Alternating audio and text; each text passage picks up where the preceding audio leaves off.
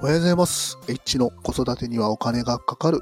このチャンネルでは子育てに関するお金を中心にお話をさせていただきます。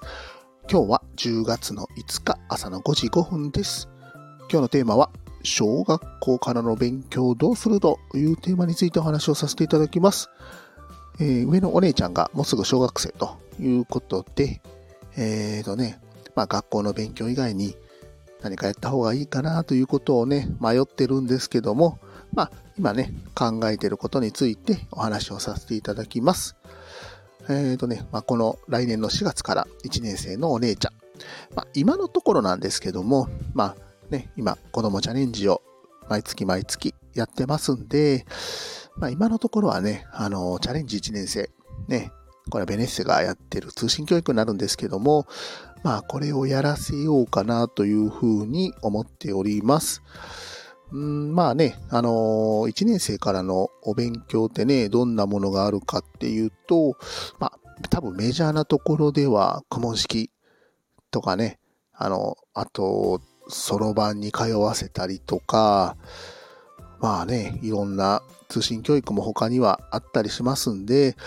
まあまあね、あの、そういったものがあるんですけども、まあ、まずね、公文式はね、まあ家の近くにもありまして、通ってるお子さんも、まあ非常に多い人気の、まあ、塾になるんですかね。まあ、塾になると思うんですけども、まあまあ、結構ね、やっぱりね、あの、これ月謝がいいお値段しますんで、まあ、うちはね、公文式はちょっと無理だな、みたいな話をね、まあ結構してるんですけども、多分ね、公文式は何がいいかっていうと、まあね、多分毎週、まあそんなに多分時間は長くないんですけども、毎週毎週通って、まあプリントを多分もらったりとかして、でね、課題に対して、まあその、えー、ね、まあ多分宿題とか、まあそういうのをしっかりとやって、まあ次に、えー持っていくとか、そんな感じになると思いますんで、あのーやっぱりね、こう学習習慣が身につくというところがね、やっぱり最大のメリットじゃないかなと思っております。で、まあね、あの、デメリットって関しては、あの、小学校の勉強を、まあやっぱり先取りしたりとかするので、算数に関してはね、あまりこうね、先取りすると考えなくなってしまう可能性があるかもしれないということなので、まあまあそこが、まあ、強いて言うならのデメリットなのかなというとこなんですけども、学習習慣ね、あのいざね、例えば、えっ、と、小学校1年生から3年生までね、何もしなかった。で、まあそろそろ小学校4年生勉強しようという風になっても、やっぱりこうね、学習習慣っていうものがないと、ね、勉強をする、まあ、なんて言ったんですかね、癖というか、まあそういうものがないと、ね、やっぱり勉強しないんじゃないかなと思ってます。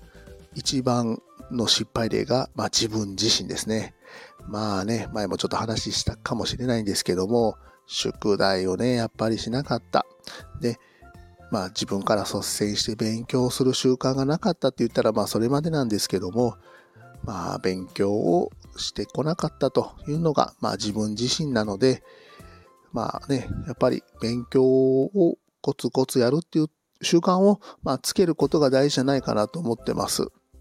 まあ、これね、例えば、まあ、高校野球とかプロ野球行くとかっていう話に置き換えると、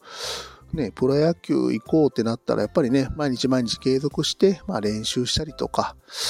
まあ、そういうこともやっぱ必要かなとはやっぱ思いますし、ね、ある日突然プロ野球選手目指すぞとかって言ってね、まあ、急に練習しだしても、なかなかやっぱり練習は続かないと思いますので、まあ、ね、そういった学習習慣を身につける、まあ、そういったものがね、何かあればいいかなと思っております。今日も最後まで聞いていただきましてありがとうございました。またちょっとね、あの仕事でちょっと失敗をして落ち込んでおります。やっぱり皆さん、いろいろ確認は大事ですよ。ありがとうございました。またフォロー、いいね、コメント、レターお待ちしております。H でした。さよなら。